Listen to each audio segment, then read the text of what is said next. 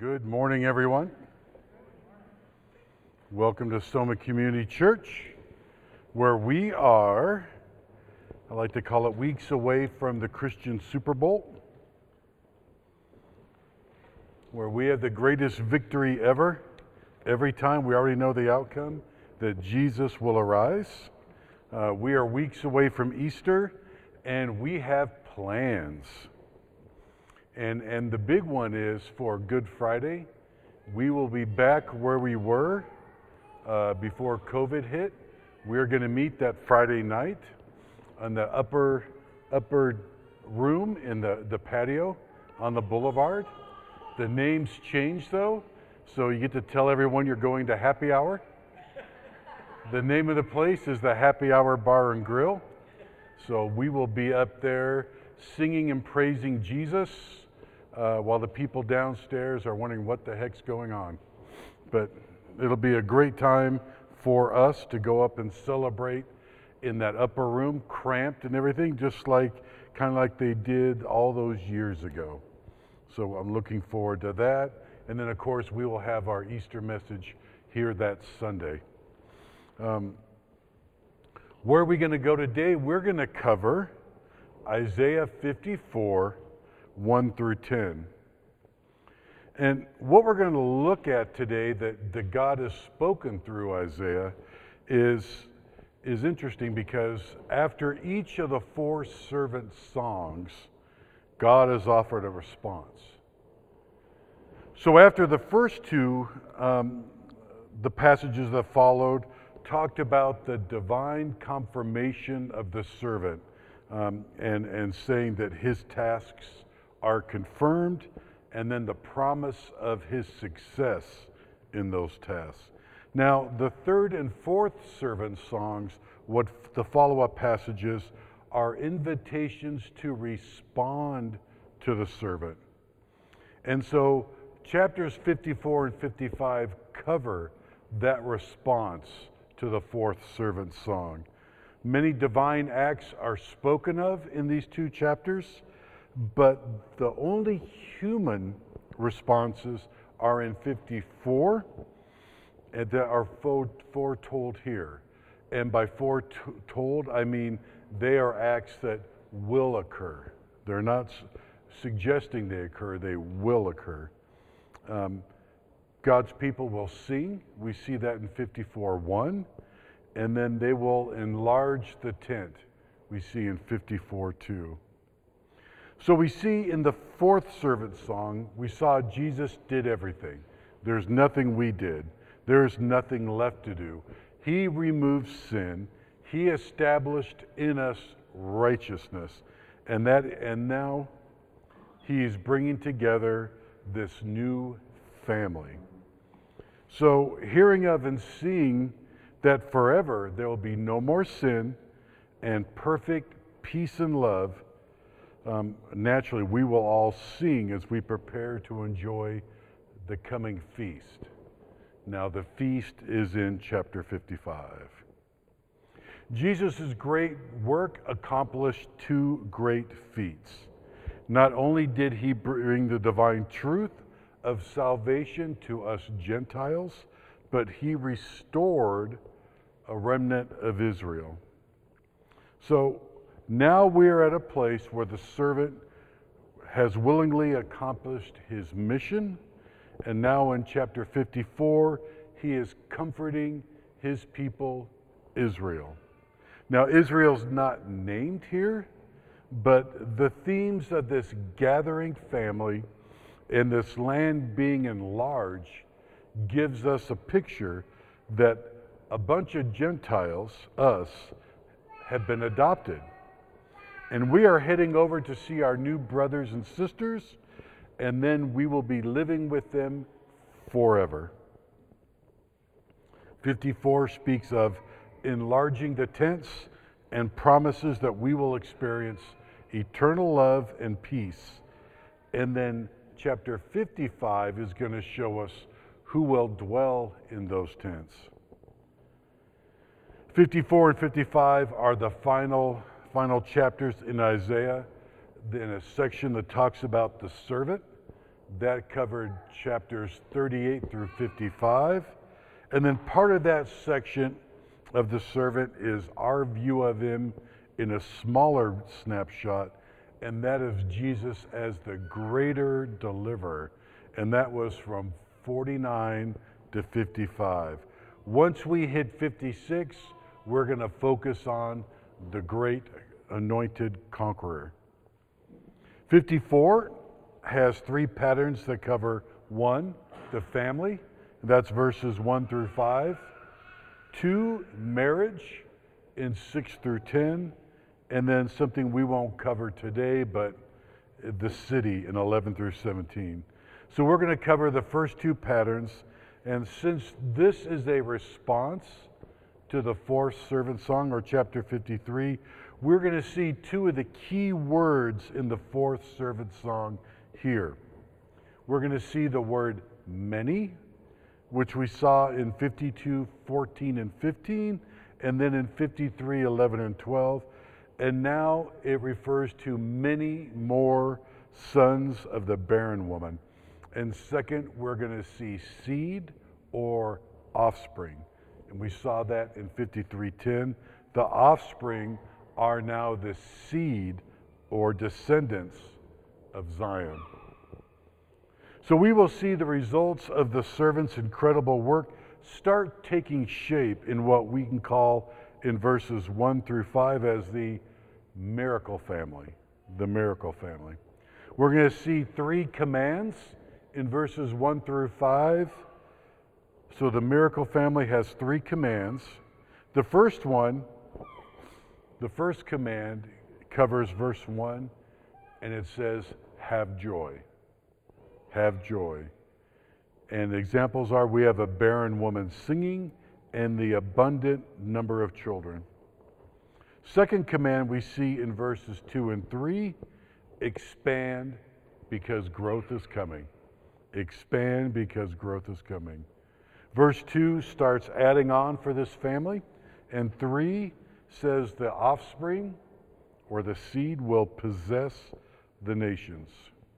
3 the third command we're going to see covers verses 4 and 5. Confidence for the future is the third command. Have confidence for the future. Verse 4 says the past is over. And 4 through 5 says the future is secured by an almighty husband, creator, and redeemer. Then in 6 through 10, we're going to see the marriage return to the original state and the eternal covenant of love and peace. It's going to take place in the following. Verse 6 the broken marriage will be restored. 7 compassion will conquer the abandonment. 8 love will overcome hate. And then nine is the promise to never again display wrath. And then 10 will close this passage and give us the eternal covenant of love and peace. So let's look at the passage. Sing, O barren one who did not bear, break forth into singing and cry aloud. For you, for who have not been in labor, for the children of the desolate one will be more than the children of who who, who is married, says the Lord. Enlarge the place of your tent, and let the curtains of your habitat, habitations be stretched out. Do not hold back. Lengthen your cords and strengthen your stakes. For you will spread abroad to the right and to the left, and your offspring will possess the nations and will people the desolate cities. Fear not, for you will not be ashamed. Be not confounded, for you will not be disgraced. For you will forget the shame of your youth and the reproach of your widowhood. You will remember no more. For the Maker is your husband, the Lord of hosts is his name, and the Holy One of Israel is your Redeemer. The God of the whole earth he is called. For the Lord has called you like a wife deserted and grieved in spirit, like a wife of youth when she is cast off, says your God. For a brief moment I deserted you, but with great compassion I will gather you. In overflowing anger for a moment, I hid my face from you. But with everlasting love I will have compassion on you, says the Lord your Redeemer. This is like the days of Noah to me, as I swore that the waters of Noah should no more go over the earth. So I have sworn that I will not be angry with you, and will re- not and will not rebuke you. For the mountains may depart, and the hills be removed, but my steadfast love shall not depart from you, and my covenant of peace shall not be removed, says the Lord, who has compassion on you. Let's pray. Dear Jesus, we just want to lift you up today. When we see you in this passage, everything you've done for us, your great work that you willingly performed has provided this place for us that we will live forever with no sin, no guilt, no shame, but eternal peace and love with your compassion. We can never say enough and we can never know till we're there what this great love looks like. But we thank you so much for just loving us enough to have this ready for us. We love you. Amen. All right, verses 1 through 5, the miracle family. And the command there is have joy. We are commanded to have joy. It doesn't start off so good, does it, when you hear it says, Sing, O barren one. You who do not bear, break forth into singing and cry aloud. You who have not been in labor, for the children of the desolate one will be more than the children of who is married. Singing and being in song is a symbol here that someone has been blessed, and it is because of someone else's efforts. Someone has been blessed and it's been because of someone else's efforts. And as I was going over this week, I thought, how appropriate that we are seeing this at this time with how Soma has been blessing those of us in the church and also family and friends with the gas gift cards. I am sure if you gave somebody one that you saw how appreciative they were. Maybe they didn't sing right when you gave it to them, but that could be a good thing.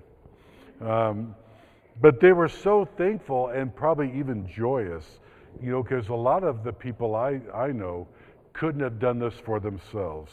So this was something they could not provide in the moment, and because of someone else's efforts, they were blessed. Now, maybe after seeing their, their gauge at full or close to full, maybe they sing in their car all by themselves.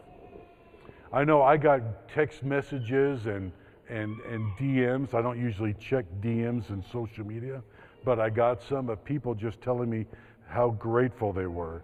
And in some cases, the timing was perfect. Like, you know, like maybe the Holy Spirit had something to do with it.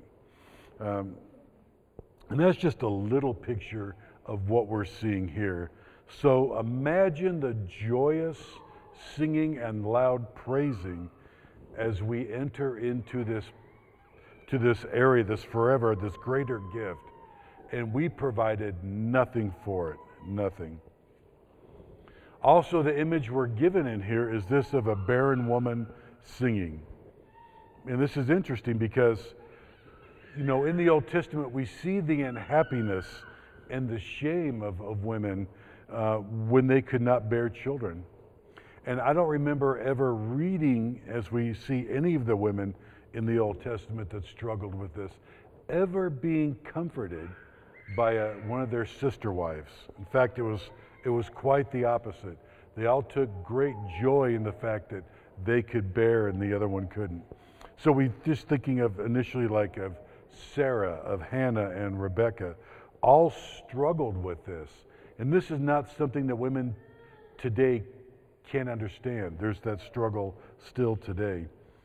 But we see here God has acted by his servant's obedience and his seed, and the word offspring here will become the barren woman's children.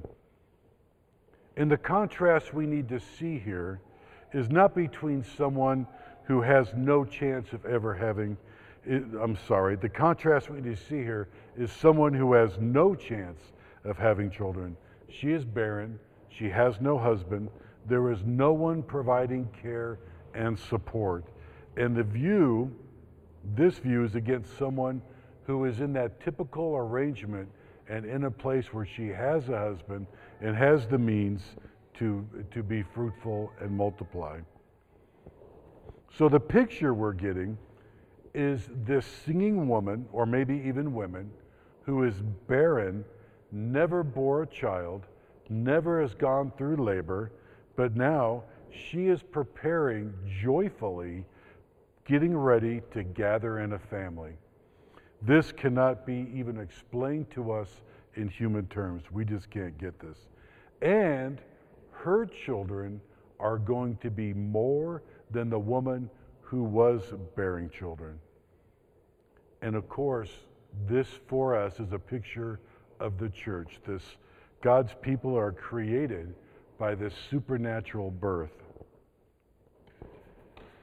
The second command we see are in verses 2 and 3. Expand. Expand because growth is coming. Verse 2 tells us to start adding on in preparation for this family. And verse 3 says, The offspring will possess the nations. Two, enlarge the place of your tent. Let the curtains of your habitations be stretched out. Do not hold back. Lengthen your cords and strengthen your stakes. For you will spread abroad to the right and to the left, and your offspring will possess the nations, and will people desolate, I mean, people, and will people the desolate cities. No mistake why we are seeing pictures of a tent life here.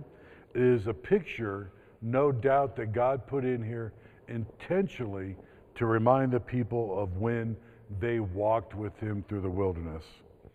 And Jeremiah 2 2 and 3, Jeremiah 2 2 and 3 says, I remember the devotion of your youth, your love as a bride, how you followed me in the wilderness in a land not sown. Israel was holy to the Lord, the first fruits of his harvest. All who ate of it incurred guilt. Disaster came upon them, declares the Lord. Isaiah is telling us that the Messiah, Jesus, will reign in a tent, will reign in the tent of David, meaning Jerusalem.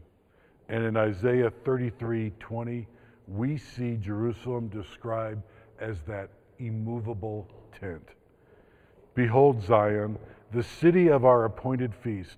Your eyes will see Jerusalem, an untroubled habitation, an immovable tent, whose stakes will never be plucked up. That's a whole sermon right there on Jerusalem.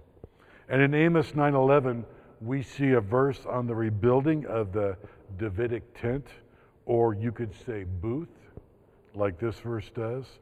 And, and this is in regards to the restoration of Israel. In that day, I will raise up the booth of David that is fallen, repair its breaches, raise up its ruins, and rebuild it as in the days of old. Now, when Israel was wandering in the wilderness, they were exclusively with God, and that's the picture they want to show us now. They walked, they moved when He commanded. He provided the uh, cloud and, and the fire for them to follow. He provided food, He provided water. They were solely dependent on Him. He is showing His people that, you know what, you will be under my care again. Enlarge and stretch shows us that God's people will be making preparation for their incoming new family members. We are crashing the party, folks. All this will work will be done in full confidence, knowing that God will be the one spreading abroad to the right and the left. God's people experienced growth against all odds while they were in Egypt. They were fruitful and multiplied. The Egyptians did all they could do to slow the growth and stop them from growing, but it didn't happen. God, in His power, increased their numbers. Your offspring will possess the nations. This phrase occurs several in several parts of the Old Testament, like in Exodus 34 24. For I will cast out the nations before you and enlarge your borders. Deuteronomy 9:1. Deuteronomy 9 1. Hear, O Israel, you are to cross over Jordan today to go into dispossess nations. Deuteronomy 11:23 Then the Lord will drive out the nations before you and you will dispossess nations greater and mightier than you. And in Joshua 23 9, For the Lord has driven out before you great and strong nations. In Psalm 2:8 the Davidic king is promised the nations as his inheritance. It says, Ask of me, and I will make the nations your heritage. Ask at the ends of the earth your possession. So we are seeing a picture here of the holy promise between God and Jesus. And it's a glimpse of a smaller promise that was made to Abraham, given Canaan. Abraham was promised a land flowing with milk and honey and the nations of Canaan would, should, would soon be removed, so they would take that over. The third command we see here is in verses 4 and 5 confidence for the future. Confidence for the future. Fear not. These are two great words, right?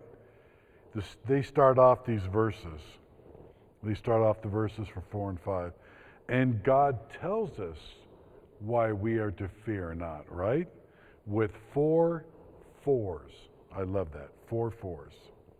It says the first one, for you will not be ashamed, for you will not be disgraced, for you will forget the shame of your youth, and for your maker is your husband.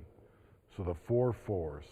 And, and what is God doing here? I really believe he's trying to cover all the bases um, to ensure that we know we are worthy and we don't need to feel inadequate in any way now and especially when we get ready to enter into that land. And because the reason is, and we talk about this quite often, think about your life now, and you get that little voice every now and then whispers to you, and says, you know what, you are not worthy. You have no business being what you are. And it brings up all the failures in your life, right? And it says, you know what, you will never measure up to Jesus. But now, even knowing this, you can, you can say, I don't need to listen. I know my Savior, that awesome servant, willingly died for me for all my sins and has promised to, has promised to all his promises are to all. And he who called me, he is the one that's worthy. And he loves me, and I will be with him forever. And I will never be ashamed, nor will I be disgraced. And the helpful is when we look and we really focus on Jesus, we will grow in our faith and knowledge of Jesus, and we will know his promises. And we will still have those tough moments because that voice isn't going to go away. That little soundtrack is not going to leave.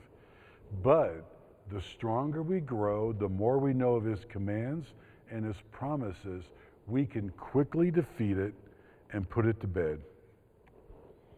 And then we can sit there and rejoice in the knowledge of what's coming in the future. This land, this new land, will have no sin and a huge family to sing in it. And what I know is the more people you have, the better the singing is. So I can't wait. I'm going to sound great. And then one more time, the entire past will be gone, finished and gone. It will be finished. And you can keep your joy and keep on singing. John 16 22 says, So also you have sorrow now, but I will see you again, and your hearts will rejoice, and no one, let me repeat that, no one will take your joy from you. And the good news is, the Savior is our husband. He made a people that were not considered his people. So we, as Gentiles, now see we are his people. Jesus is the Holy One of Israel and is our Redeemer, the God of the whole earth, he is called. Now, 6 through 10. 6 says, The broken marriage restored. The broken marriage restored. 6 says, For the Lord has called you like a wife deserted and grieved in spirit, like a wife of youth when she is cast off, says your God. The for in verse 6 links 1 through 5 with 6 to 10. This link will also start to explain the reference of Jesus as our husband. The verb has called you means it will happen with perfect certainty. And understand, this means, like we saw in the fourth servant song, this is past tense, meaning it has happened. The work of Jesus and the former separation from God has been bridged. Like a wife deserted and grieved, gives us the picture of a pain of a wife married as in a young age would feel as she has been deserted, she's got young children to take care of, and no resources. And especially in that day, there was nowhere to go file and get supplemental care. You had nothing. The point here is there's not anyone to blame, but it's to see the pain and worry she would experience living in this scenario. In Isaiah 51 to 3 gives us a picture of God justly sending us away. I say justly for our sins, but we are still set at heart. A wife of her youth when she is cast off. This young wife gives us a picture of a young married couple, right? All their youthful passion their great dreams for the future, everything being planned as they're living in this new role of husband and wife. So exciting. And then flashing forward, he's gone and she's alone and struggling. But here now, God says he will renew the relationship with his people through his great love and especially through the work of the servant Jesus. And we get a picture of that renewal, right? One of the toughest chapters to read because, you know, Hosea did something I'm not sure I would want to. But in Hosea 3 1, it says, And the Lord said to me, Go again, love a woman who is loved by another man and is an adulteress, even as the Lord loves the children of Israel, though they turn to other gods. So we see God's determination to restore this love with Hosea and his adulterous wife is an example of his undying love and passionate devotion to us, his people. One of the best parts says your God here. Says your God. With a great final touch of assurance, God brings his people back to him we witness God's unchanging love, and then God says, I am yours. There's a lot of power in those words right there. He is ours. 7 through 9. For a brief moment, I deserted you, but with great compassion, I will gather you. In an overflowing anger for a moment, I hid my face from you. But with everlasting love, I will have compassion on you, says the Lord, your Redeemer. This is like the days of Noah to me, as I swore that the waters of Noah should no more go over the earth, so I have sworn that I will not be angry with you and will not rebuke you. 7 through 9 gives us three assurances. Three assurances in 7 through 9. The first one in verse 7 compassion will conquer abandonment. Compassion will conquer abandonment. 8 love will overcome hate. Love will overcome hate. And 9 God's promise to never again display his wrath. And 7 through 9 contain three distinct words for assurance. In 7 and 8, in 7 and 8, these two uh, are linked by the word moment. And the third is linked in 8 and 9, and that's anger and angry. So we see in verse 7, it says, For a brief moment we were deserted. And in verse 8, God had overflowing anger for a moment. These verses show us that God had real anger and it was justified. He had real anger and it was justified. But it was momentary. That's the key word. And the other realities we're going to see, though, um, the other realities like compassion, like everlasting love, are here now, and they are not momentary, they are permanent. The punishment that Jesus took for us has brought us these permanent realities of love and compassion. And these things that happen momentarily, they were brief because God has reconciled us back to Him.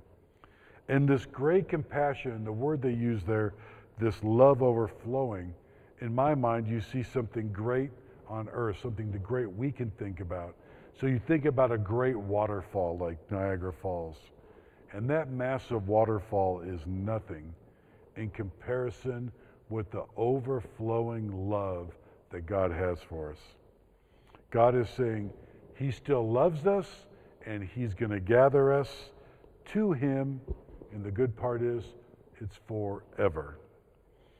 And that's just one of those statements you want to sit there and just think about, let it sink in.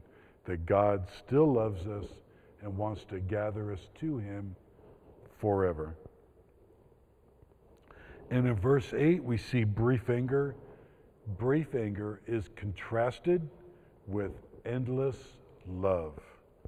God had a burst of anger, and everlasting love is just that God's forever, unfailing love. Your Redeemer makes, means Jesus, and it says that He has taken our great debt, debt, suffered the wrath for us, all His incredible work that was done for us by a great love, like I said earlier, that we cannot fully know the magnitude of it. But one day we will know that great love in an instant and we'll get to experience it forever. Verse 9. Here we get an idea of not just the seriousness of divine wrath or anger that we saw in verse 8, but in verse 9, we see the debt in our account, but it has been settled forever. And the great part is is we owe nothing. After the flood, God made a promise to the world that he would no longer flood the earth. He would never do that again. The beginning of the verse says, This is like the days of Noah to me. And actually, actually, it's a better read if it says like this For the waters of Noah is this to me. And I say that because we go over and over again how the repetition of words means something. Um, and in verse 9, we need to see this because it's not, you could go either way with the translation, but it, it really, really brings it out and emphasizes the word waters and what it means there. God is pointing out to us the use of the word waters multiple times to, to really emphasize his judgment, his active judgment on the world in Noah's day. The flood satisfied his anger, and he promised to never flood the world again. The declaration of peace after the flood was not leniency, but it was his justice satisfied. In this passage, anger is totally satisfied, totally satisfied, and never to be seen again. And how do we know we'll never see his anger again? Let's go to verse 10. Verse 10 will close out this passage and give us the eternal covenant of love and peace. 10 says, For the mountains may depart and the hills be removed, but my steadfast love shall never depart from you, and my covenant of peace shall not be removed, says the Lord who has compassion on you. That use of the word for offers a final explanation of the permanency verse 9 told us.